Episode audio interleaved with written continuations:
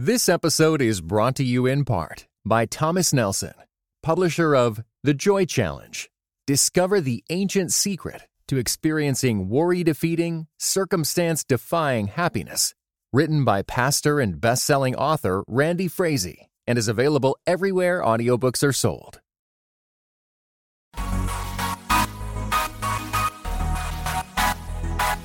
Dynamic voices for a diverse church. This is Pass the Mic.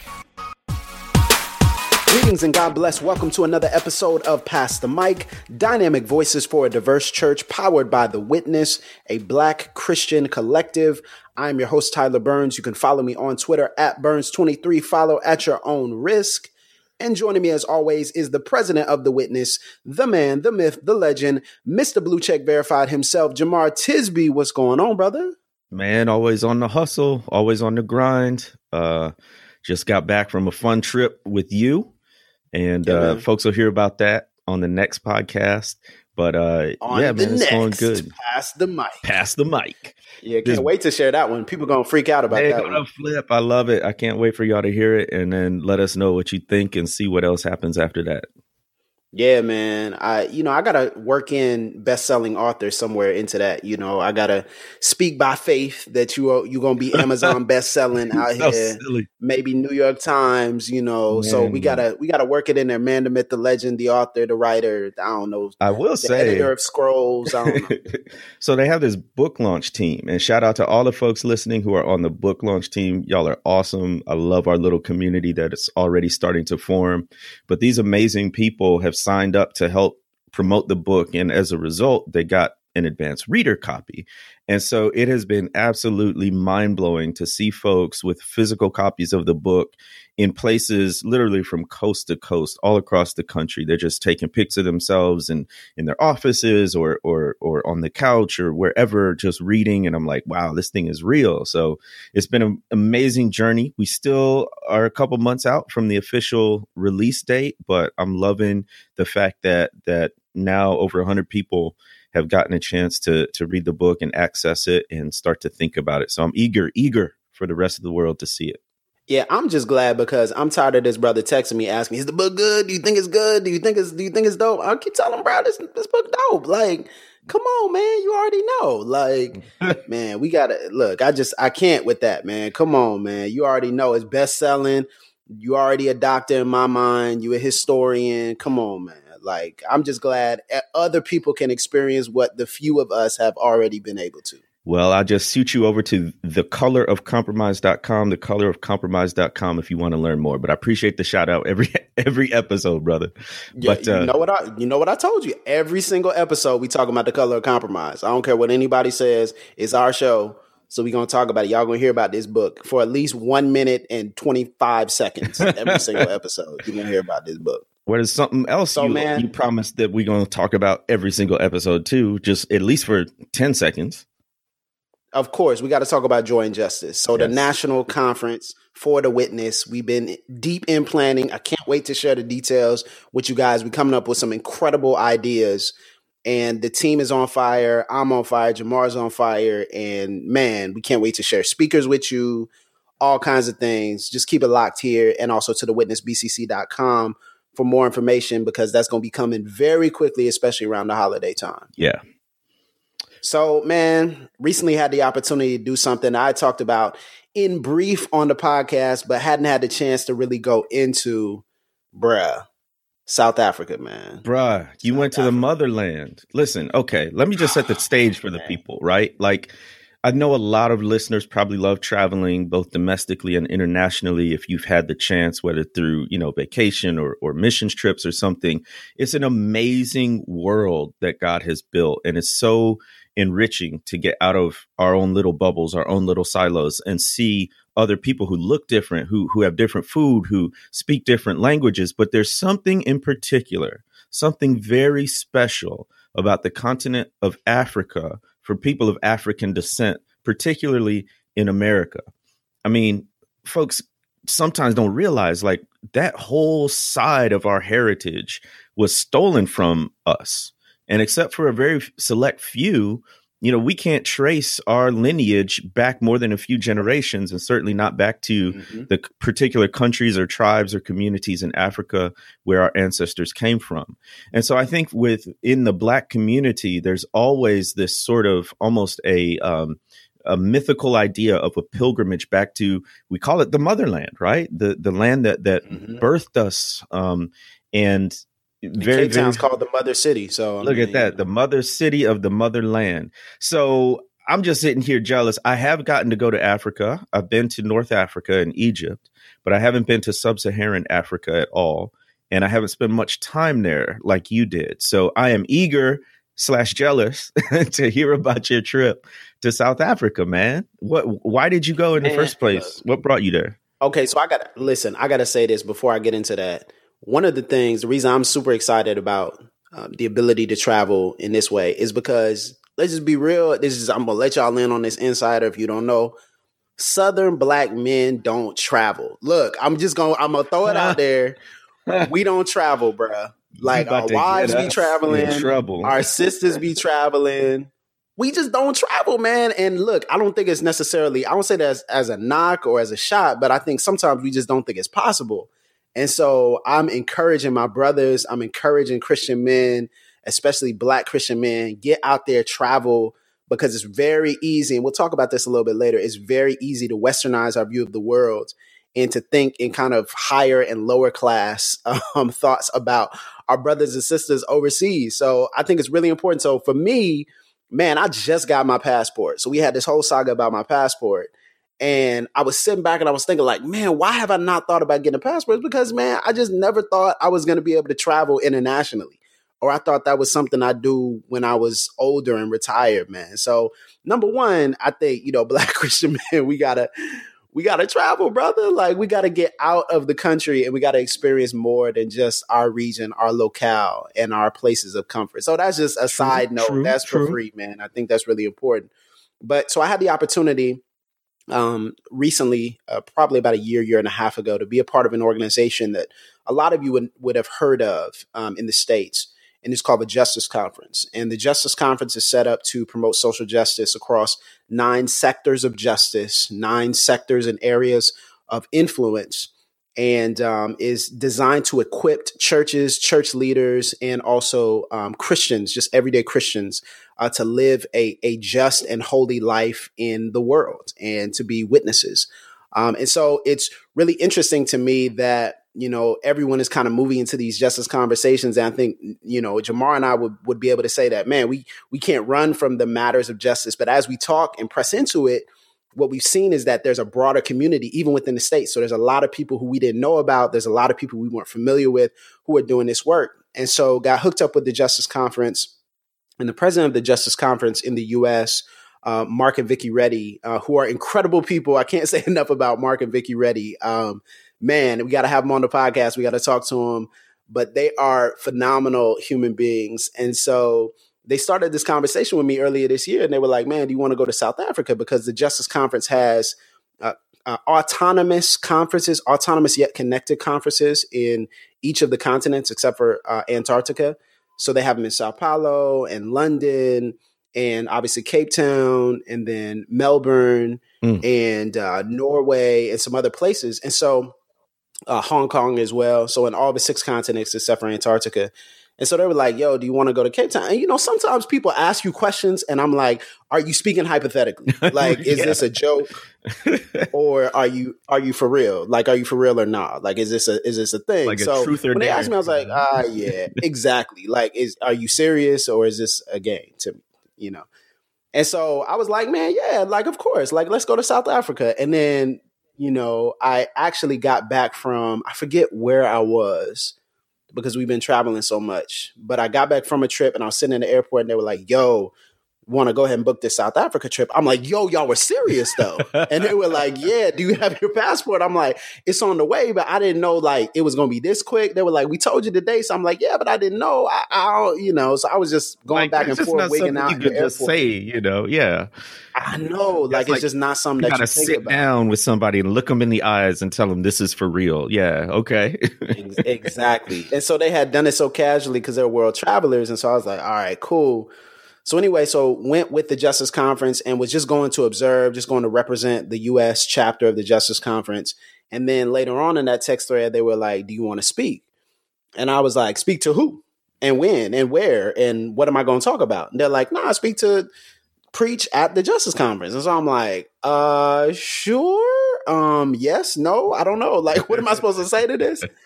Um, and so I had the opportunity to talk about just the the state of justice in the United States.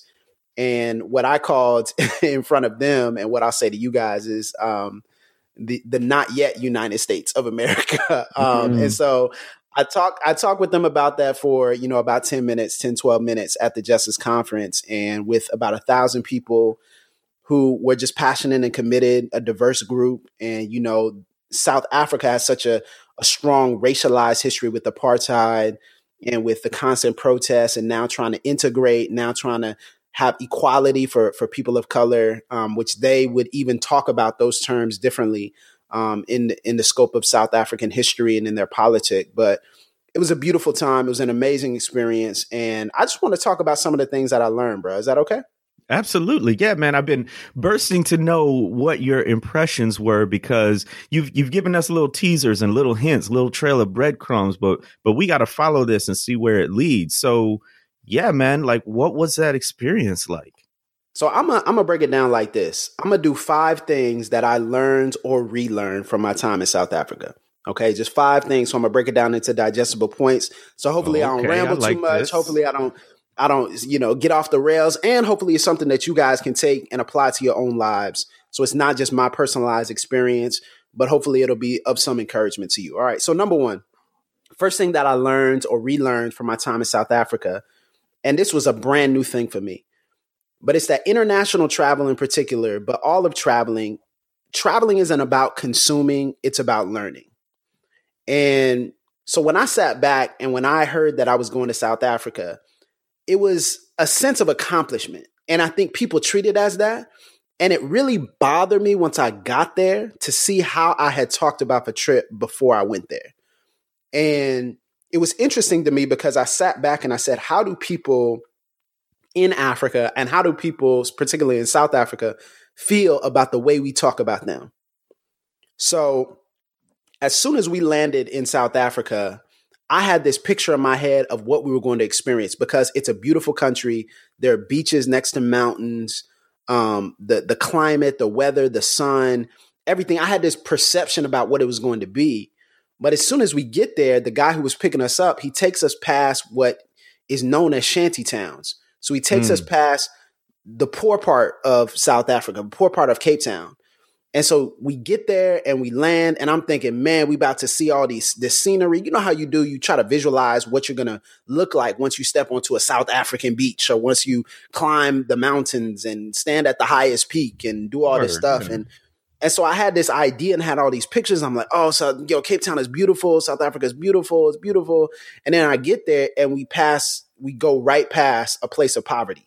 Mm. We go mm. right past government housing. We go right past shanty towns. We go right past places. And he's talking about, you know, we're asking him questions about the economics. And he's like, well, man, like four families would live in this one bedroom house.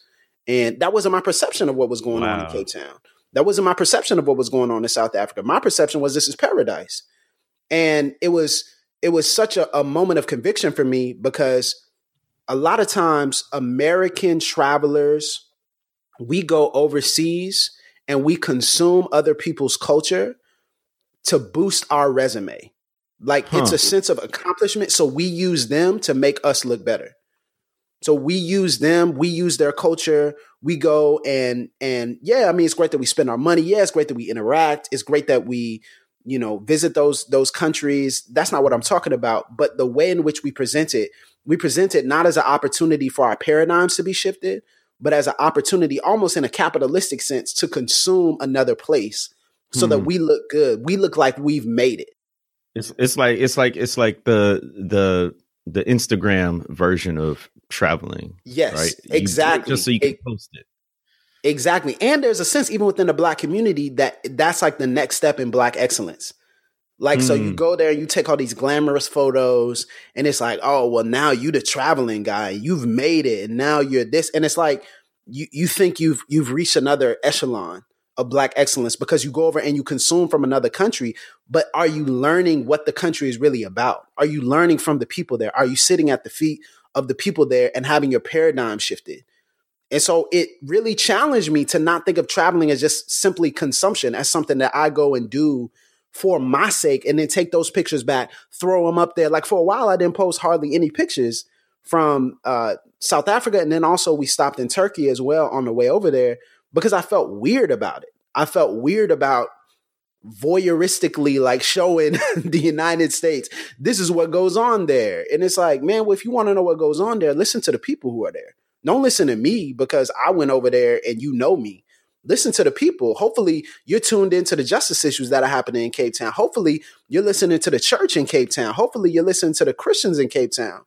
And so traveling isn't about learning, man. It's about cons- it isn't about consuming. It's about learning, and it's about us having our paradigm shifted. So that was just one thing that really challenged me, man. Because I, I think I approached travel and especially international travel with this capitalistic lens, man it's a tough balance right because on on one hand you're going and you want to consume in terms of intake right there's all this new stuff and and you're excited about it so you want to share but there's a thin line between doing that and and doing it in an exploitative sense right uh it, right. i think yeah. i think it's fundamentally um are you when we travel are we awed by the beauty and diversity of another culture which is a celebration of them or are we enamored with the fact that we get to travel yes and we can tell people about exactly. it which exactly. is fundamentally about us Right. So it's the centering, yeah. which we talk about all the time. Like, who are we centering?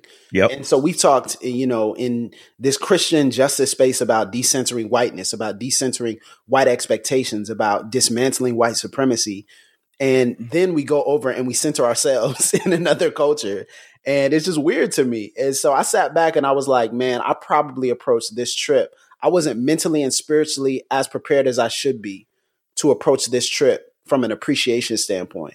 But when I got there, okay, let's go to number two because this is this is something that I learned as soon as I stepped foot there, as soon as I interacted with people, and especially at the Justice Conference.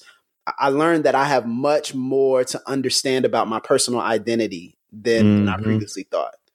So I get there, and then there are people who are interacting with me differently because I blend in with some of the people in Cape Town. So I looked like I was from Cape Town. a couple of people mentioned that. And so they're like, right hey, on down to the wave. And then, nah, man. I, well, I don't know. I mean, there might be a wave scene in Cape Town. Y'all got to put me on if it's a wave scene down there. But so I started talking with people, and they were like, "Hey, so so where are you from?" And I'm like, "Oh, I'm from I'm from the U.S." And they were like, "Oh, like we did, like I blended in." And then as wow. soon as I started talking, they were like, "Oh, you're not from here." And so it was weird to me because I sat back and I said, "Oh, wow." So they might be treating me in a different way. But once people found out I was from the US, um, man, it was a beautiful, it was a beautiful experience of affirmation. I felt more affirmed in the South African context as a black American man than I have in a long time. Like I feel like even how they interacted with my my blackness, with my Americanness, with my manhood, with my Christian identity, how they interacted with it and what they were showing me, it was almost like they were welcoming welcoming me back into a house I didn't know I was a part of. And so wow. they were like opening up the door and saying, "Hey, this is home for you." And there was a there was a moment at the end of the Justice Conference which was crazy. It kind of drove this point home. And the conference was over and I'll talk about worship here in a second. But they were just going in and they were worshiping and they were you know, screaming and hollering and dancing. And then they started singing the South African national anthem. Um, and it was crazy how powerful that moment was because they sang it with such a defiance and they sang it with such intensity. And after that, they just start dancing and they just start riffing. Yeah. And the conference is over, right? so I'm talking with some people and they were talking about uh, Justice Conference. They were talking about Pastor Mike. They were talking about witness stuff. And so we are just sitting around talking. And then one of the ladies um, her and her husband are natives there, and then they also do worship there. They do ministry there. she runs down from the stage. Now, this is a whole bunch of people. She runs down from the stage. She grabs and says, You need to come with me. And so I'm thinking, like, oh, okay, well, maybe somebody needs to talk to me or whatever. She takes me straight on stage and then they start dancing. And no. then they're trying to, they're, they start doing American dances. No. So they start doing the Milly Rock and we start doing the Nae and all this. And so all these people are like, it's like a celebration of culture. But I felt like they were trying to pull me up there to be like, man, you can be you here. Like you can be who you Whoa. are here. Like there's Whoa. nothing wrong. There's nothing evil about who you are. Like you, there's joy here. Like you can experience this. Like it's okay. Like kick your knees up. Like dance. Like scream. Like raise your hands. Like Man. put up your fist. It was. That's I felt like they were they were training me. Like these women, there were like training me on how to how to be fully embodied as a man. Like, and it was it was a crazy wow. experience. Bro. Wow. It sounds so liberating. Oh my goodness. I'm just like picturing yeah. the scene in my head, wishing that was worship every Sunday at my church, right? Like, wow. Bruh, I'm glad you mentioned that because that's number three. Number three, the thing that I I learned or relearned in South Africa is that our worship in America, it needs to be decolonized. Like I mm. can't tell y'all how mm. much we have colonized worship. And okay. I didn't realize it until I went there. He about I to went there and y'all. All right. Listen, listen, listen. I can't tell you. I would try. I'm gonna pause here because I'm look. Look, I'm fired up about this. The American church has taken worship and made it completely westernized, white, European, and we are deriving our worship from like four or five sources. And and listen, here's the thing. It's it's I'm not even necessarily speaking about the Reformed Church at this point because I think one of the things that I appreciate about the Reformed Church is the richness of of the hymns and the psalms that are incorporated within the liturgy. Like that's one thing that I appreciate. But one of the difficulties with joining a Reformed church or being in a Reformed spaces is a lot of times that's not really modernized in a way that accommodates for my blackness and accommodates for my my cultural expression. You being very generous. Yeah, yes. no, but I just I, I, think I think it's a genuine attempt by many, you know, predominantly white reformed churches or even multi-ethnic reformed churches to honor God in the worship experience. So I think it's a genuine attempt to honor God in the worship experience. I think it's a genuine attempt to sit back and make sure that we're using worship in the way that God intended. And I honor that and I appreciate that. But um, it seems to me like, especially the non reformed American church, has taken worship and they've reduced it down to something instead that's instead of being beautiful, it's comfortable. And wow. what we are comfortable with is we're comfortable with, and I'm a I'm gonna shout out my friend Pastor Sandra Van Opstal who talked about this on the stage at the Justice Conference. She's in Chicago and she's brilliant. And she talked about how you know, we don't need the people across the world to sound like white Australians, you know, like we don't need everyone to reduce their voice down to the CCM version of what worship is. Like we don't need that. Like we don't need to to go overseas and hear people sing like, you know, those famous CCM bands that everyone is using and everyone's everyone's talking about, that everyone's um, kind of waiting for them to put out new albums and new songs and and it was crazy because I talked with one of the guys afterwards and he was like, "Man, we made the decision early on to only sing songs that were written by people from Africa." So we made the decision to how are we going to decolonize worship? Well, what we're going to do is we're not going to sing any songs from from someone who's European or who's not from the continent. So as soon as you started, there was like this. It was it was chants it was screaming it was expression and it was genuine. It was beautiful it was freeing it was lament it was joy. And the the lady who was leading worship her husband is one of the pastors over there and she at the beginning of the conference she was like listen this is a place we're free here okay? I just want to let y'all know we're free here. And so if you if you're to two step like you're not to make it like you're not gonna make it here if huh. you're just gonna two step. And she was talking to people who live in South Africa. Like she was talking to people who are from there. She was like, no, no, no. Like you can't just two step here. Like your whole body has to get involved with this. Ooh. And so when like you're singing songs, and, listen, saying it, like verbally saying, like you can't just do that.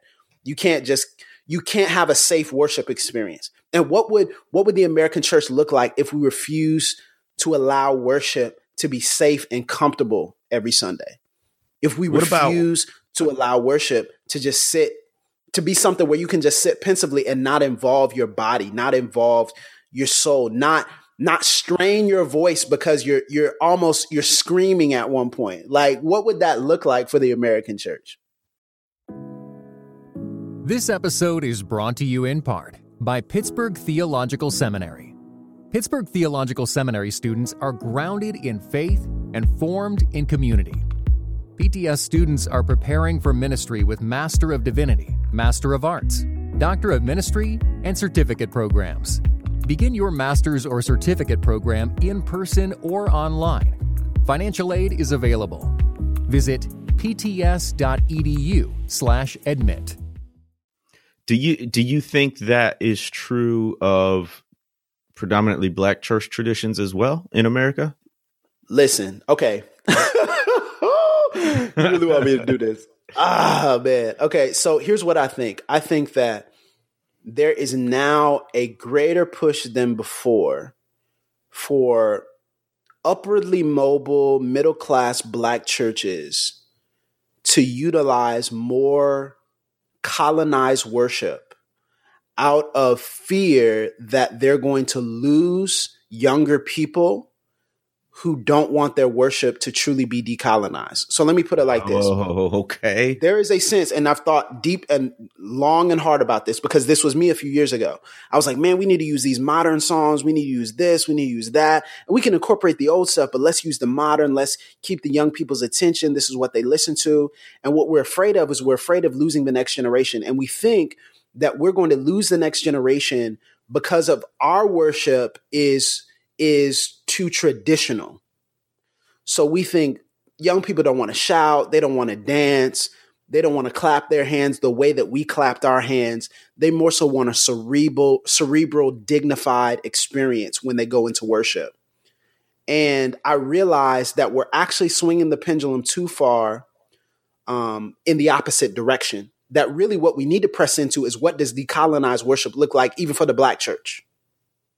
What does decolonized worship look like to where we don't feel like we have to sing certain songs to keep our young people, but rather we can press into an African tradition of dialing them into who they truly are and who God has created them to be in fully embodied, expressive, almost defiant worship. And what I saw was it seems like worship in the black church in particular, it feels generationally divided instead of us banding together and saying how can we press into decolonizing everything about our worship? Even some of the even some of the black songs we sing i'm just like man this is actually problematic if you sit down and really think about why we're singing what we're singing. We just imbibe these things from certain gospel music artists because we think oh, okay well because they sang it it's good but it's not theologically accurate. There's like some some shoddiness about whether or not it's manipulative emotionally. It communicates some things that to be honest with you may not even even be true or wise to communicate to people. And so even that we have to have a generational critique on both sides that says young people you need to fully embody your worship. And to older generations you need to press into critiquing and interrogating the worship that we currently have and saying what's a better alternative? And i think it might be singing songs in zulu. It might be wow. singing songs in afrikaans. It yes. might be singing songs in foreign languages. It might be us stepping back and saying, how can we learn from the church that it's a mutuality? How can we not transport what we do and import what we do to them as though it's superior? But how can we interrogate and say, these songs that you're singing, this utando that you're singing, like all, all these, all these songs about the Holy Spirit, all these songs about God, all these songs about justice, we need to incorporate that in what we do. There was a moment um, near the end again, I think it was like the last session, where they were singing a song and normally they had the English translation, you know, because most people there, if not all, speak English. Mm-hmm. And so they had, you know, they're they're typically bilingual, trilingual. It seems like um, either speaking English and Zulu or English and Afrikaans, and so they had, you know, whatever it may be, the Afrikaans translation of the of the word. Then they would have the English translation like under that. And so there was a time where they were singing a song. A young lady got on the stage, she started singing a song. And I didn't necessarily even know what the song was saying, but people were going nuts, Hmm. like crazy. Like they were just like dancing and screaming and like, and I was just kind of sitting back. I was like, yo, this is dope, but like, what does this mean? Like, what is this? And so I was like, oh, okay, well, this song clearly this means a lot to them. Um, I thought it was general worship at first. And then when I asked somebody about it, they were like, oh, those those are actually protest songs What? those are protest songs that they're singing. And one of the young ladies cried. She had tears in her eyes. And she was one of the MCs of the Justice Conference. And she said, This was the first time I got kicked out of my church for being a part of a protest. Like I got kicked out of my predominantly African church for being a part of a protest because they said I didn't care about the gospel anymore, which we'll touch on that Mm. in a minute.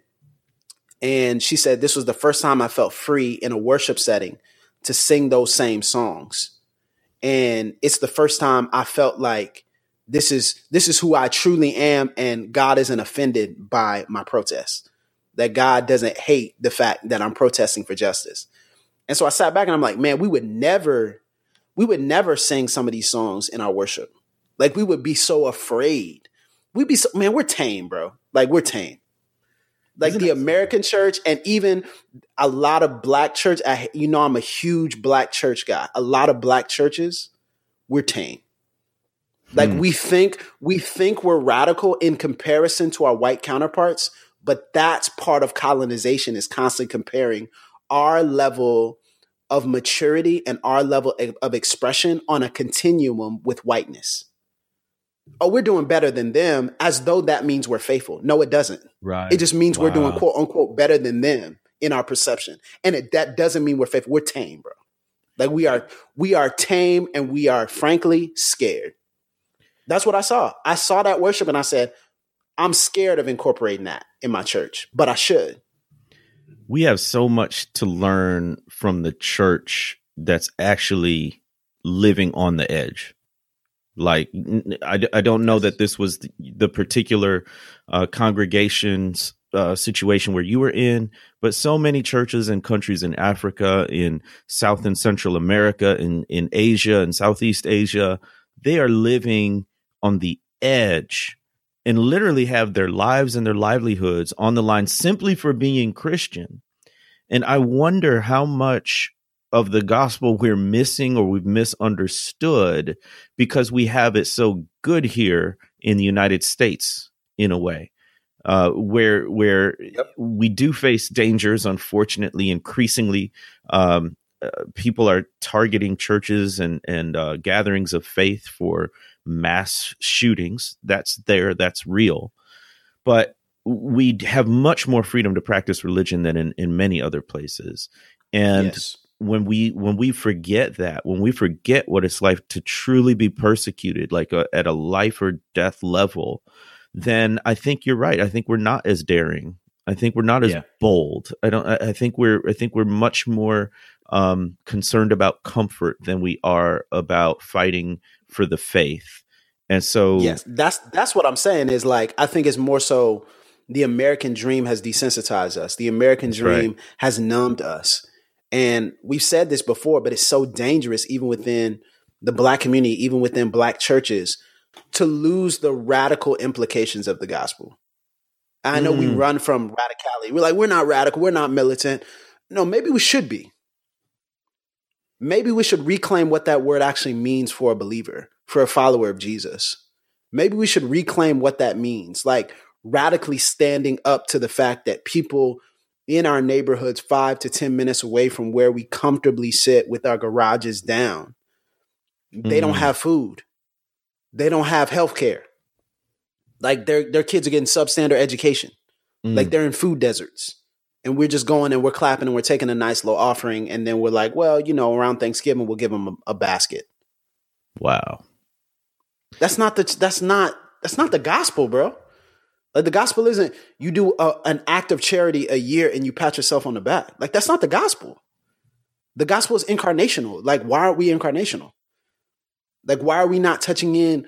Why are we not learning from our brothers and sisters around the world who are pressing into these realities of poverty, of of of dealing with people who have shame, of dealing with people who have been attacked or dealing with people who are unsafe, dealing with people who who who don't know where their next meal is going to come from. Like that's what I mean is we just we've allowed America to inject us with just enough poison to numb us. Mm. It's gonna numb us, but it'll only kill us slowly. Anyway, you, you got to give me to stop talking about this. Oh, I need to move on. man. Just gonna keep. Just gonna keep going on that. I'm just gonna look. I, I we only on number three, we so we, I got we do more. need a whole episode because we've talked a little bit about this before in terms of what we do with our finances, right? Like both personally and Bruh. related to what you're talking about as a church. And I think of the letters to the churches in the book of Revelation and how many how you know what would Christ write to the churches of America? And there are many things Christ can indict us on. But I think Yes. right at the top of the list is going to be you had all this money.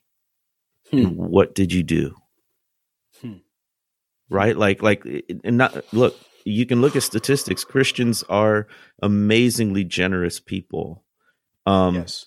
but there are ways to use our resources both individually and corporately that can actually help eliminate the causes of poverty Yes. um, yes. Yes. not to mention bringing relief to people who are suffering from an acute form of poverty whether homelessness or uh, joblessness or they don't have food of course that's part of it as well but but everything you're reminding me uh, everything you're talking about in your visit it, it gets back to justice in general right Yes. And a- Yes. big part of justice is how we use our material resources Yes. and then I'll just say this one thing. I've been thinking about this a lot. I've been thinking that justice requires two things at least. It re- justice requires prophetic distance and priestly proximity.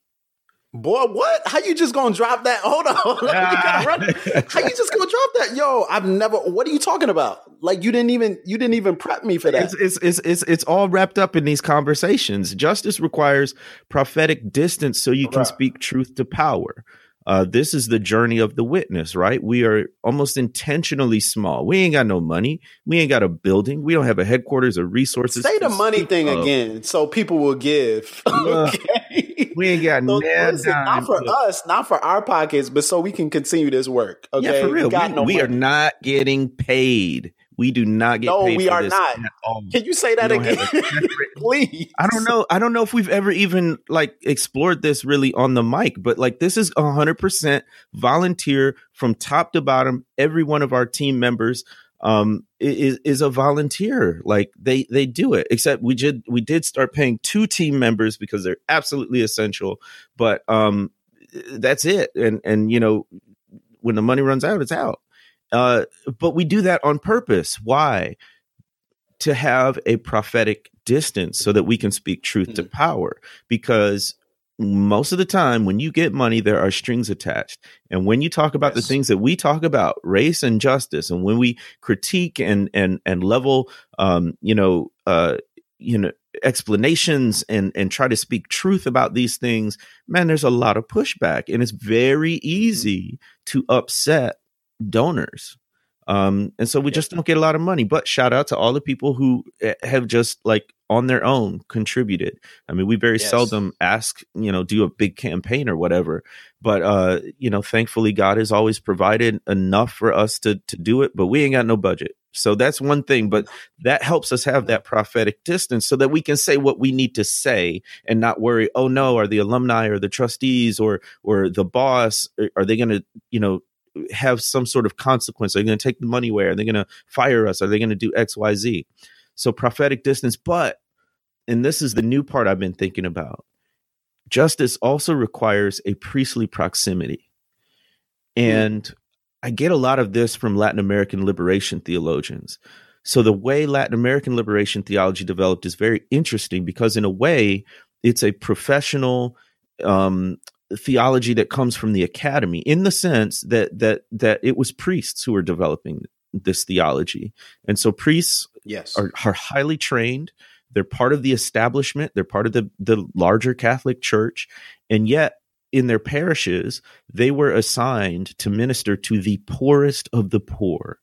These people who were absolutely destitute, um, hmm. nine times out of 10 because of circumstances far beyond their control. There were wars and there were coups and there were despots in charge uh, who just fleeced, fleeced the entire population. And so these priests are in proximity to the poor.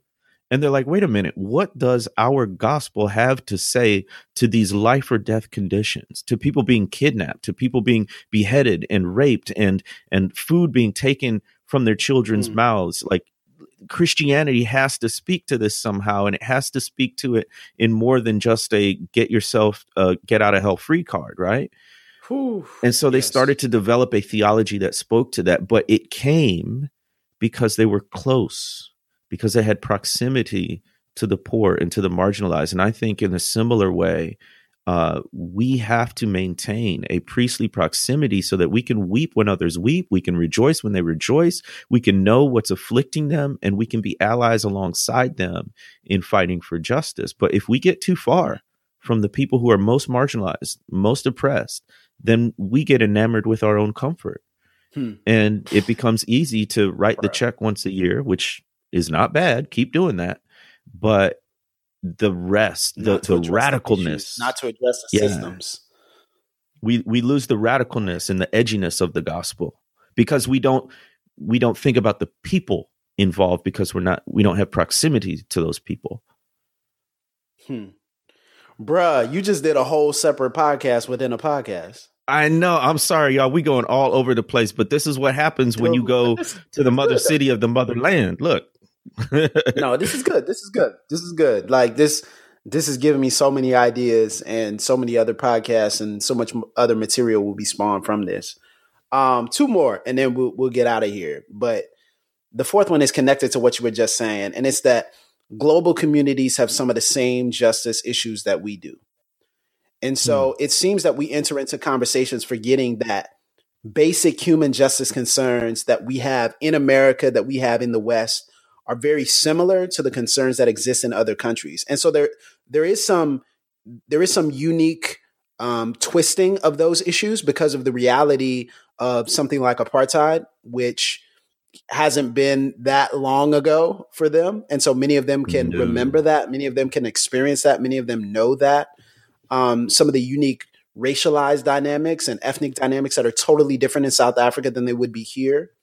But at the root, at the core, a lot of this is the same. And one of the things that was shocking to me is that people were talking about how, man, in in South African Christianity, in Cape Town, and you know wherever they're from in that country, that churches are not really on the justice conversation. That many churches push away from it. Wow. And I'm like, oh, so you mean like in America? They're like, yeah. So this sounds familiar. This, this was the crazy thing. So I meet all these people, and I'm getting ready to talk about them. But I meet all these people, and they're talking about how Pass the Mic has encouraged them. And I'm like, how has Pass the Mic encouraged you? We've only been a year change from RAAN to the witness.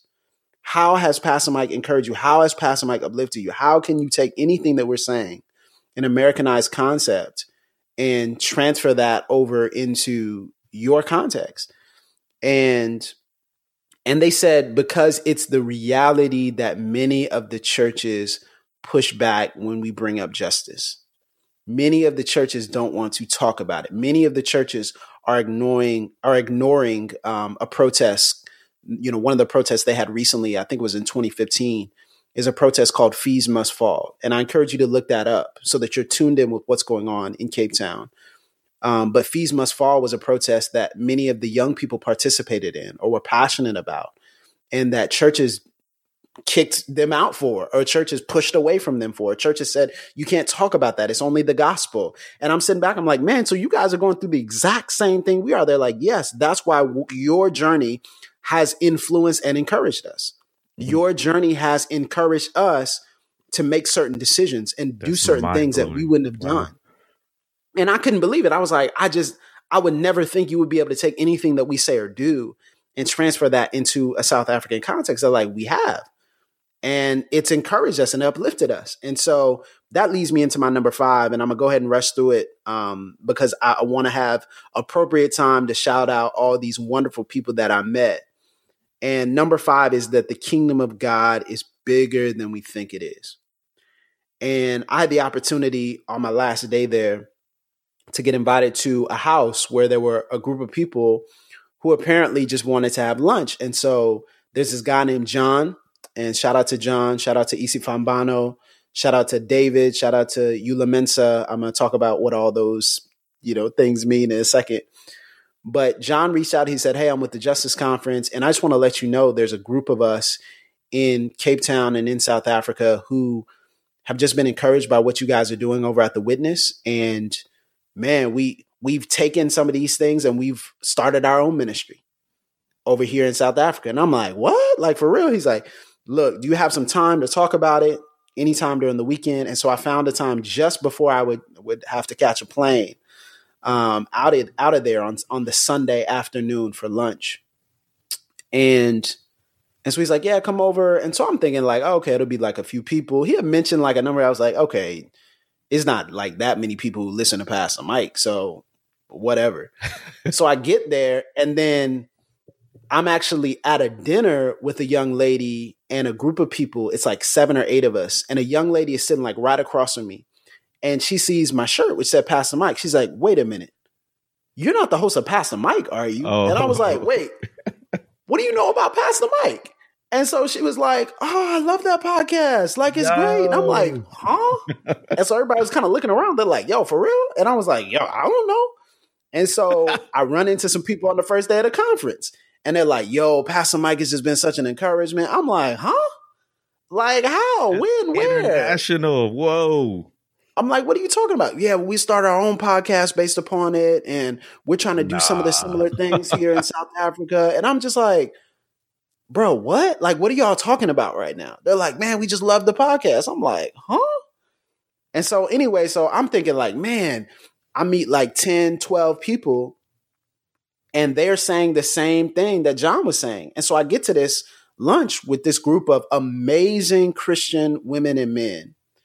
And it's like 25 people in there, all who are like, man, we just want to, we just want to talk with you. We just want to hear what's going on in your world. And we just want to, we just want to tell you what's happening right now here in Cape Town. We just want to tell you about our situation going to Christian education, going to a colonized Christian school and trying to decolonize from the inside out. Some of us have left. Some of us have bounced. Others of us are trying to work on the inside um, and, and reform the system. And some of us have left the reform label, and others of us want to keep the reform label. And some of us have left evangelicalism, and others familiar. of us we don't know what to do with another word other than evangelicalism. And we're wrestling with all this together, and we're laughing, and we're praying for each other. And it was um, it was transformative. It was transformative. There was something about it that that literally felt like it, it felt like I had met people who were family that I just didn't know existed. Yes. Like truly family, not like friends, not acquaintances. I'm like, I could live here. Yeah. Like I could live here and I know I would have people here. I know I would have family here. I know I would have brothers and sisters here. I know I would have the body of Christ present. And they started this organization, John and, and David and a few other people. They're the hosts of a of a podcast called Eula Mensa, and I'll leave a link to it down in the description of the podcast. But Eula Mensa is, is trying to address a lot of these issues, you know, whether it relates to justice and and racial issues and and matters from a South African context. And the organization that they started is called Isifambano, which uh, means cross, I believe, in Zulu that's a beautiful. Correct me if word. I'm wrong. Yeah. Yes, it is. Correct me if I'm wrong, guys. So send it out to me and be like, no, it doesn't mean that, but I'm pretty sure it means cross in in uh in Zulu. And so it's the Isifambano Center for Biblical Justice. And so they're developing curriculum and doing cohorts and writing blogs and doing events, all to promote this concept of holistic Christian living. They're preaching the gospel, but they're preaching a holistic gospel. And so I have to shout out the wonderful people who I met. I mean, it was so many people. I, if I start naming all of you, like I'm just gonna forget some, but you know who you are. I, I had an amazing time. You challenged me, you uplifted me. And some of them were like, man, whenever you just shout out South Africa, whenever you mention South Africa, we just like go crazy because it's like, man, they actually know us. They know yes. what's going on in and, and I had to admit to him, I was like, we didn't know, but now we do. And so this is a real mm-hmm. shout out to South Africa, a real shout out to Cape Town. Thank you so much for treating me as a black man like a brother, as a black American man, as though my life mattered. Mm. And uh, that's something that I can't count on all the time in the States. But you treated you treated me like I had value. And you treated me beyond my work at the Witness or with Pass the Mic or with the Justice Conference um, like I was created in the image of God. So, so thank you. Man, that's beautiful, brother. It's amazing how we often think of the church as our local congregation or a building, but the church is the people of God.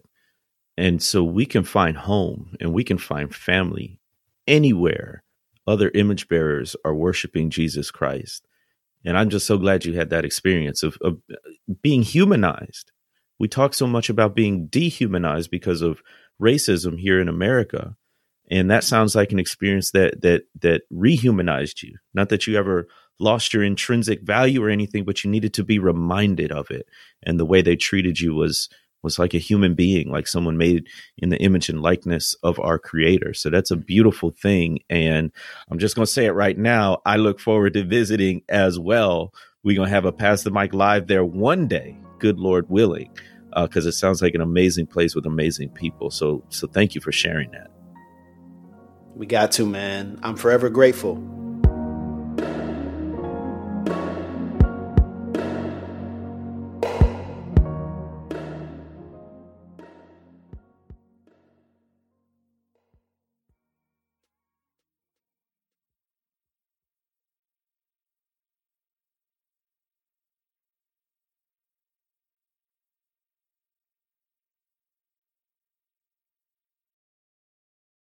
This episode was brought to you in part by United We Pray. United We Pray is a podcast devoted to praying and thinking about racial strife, especially between Christians. Come join us in praying for the unity of God's people.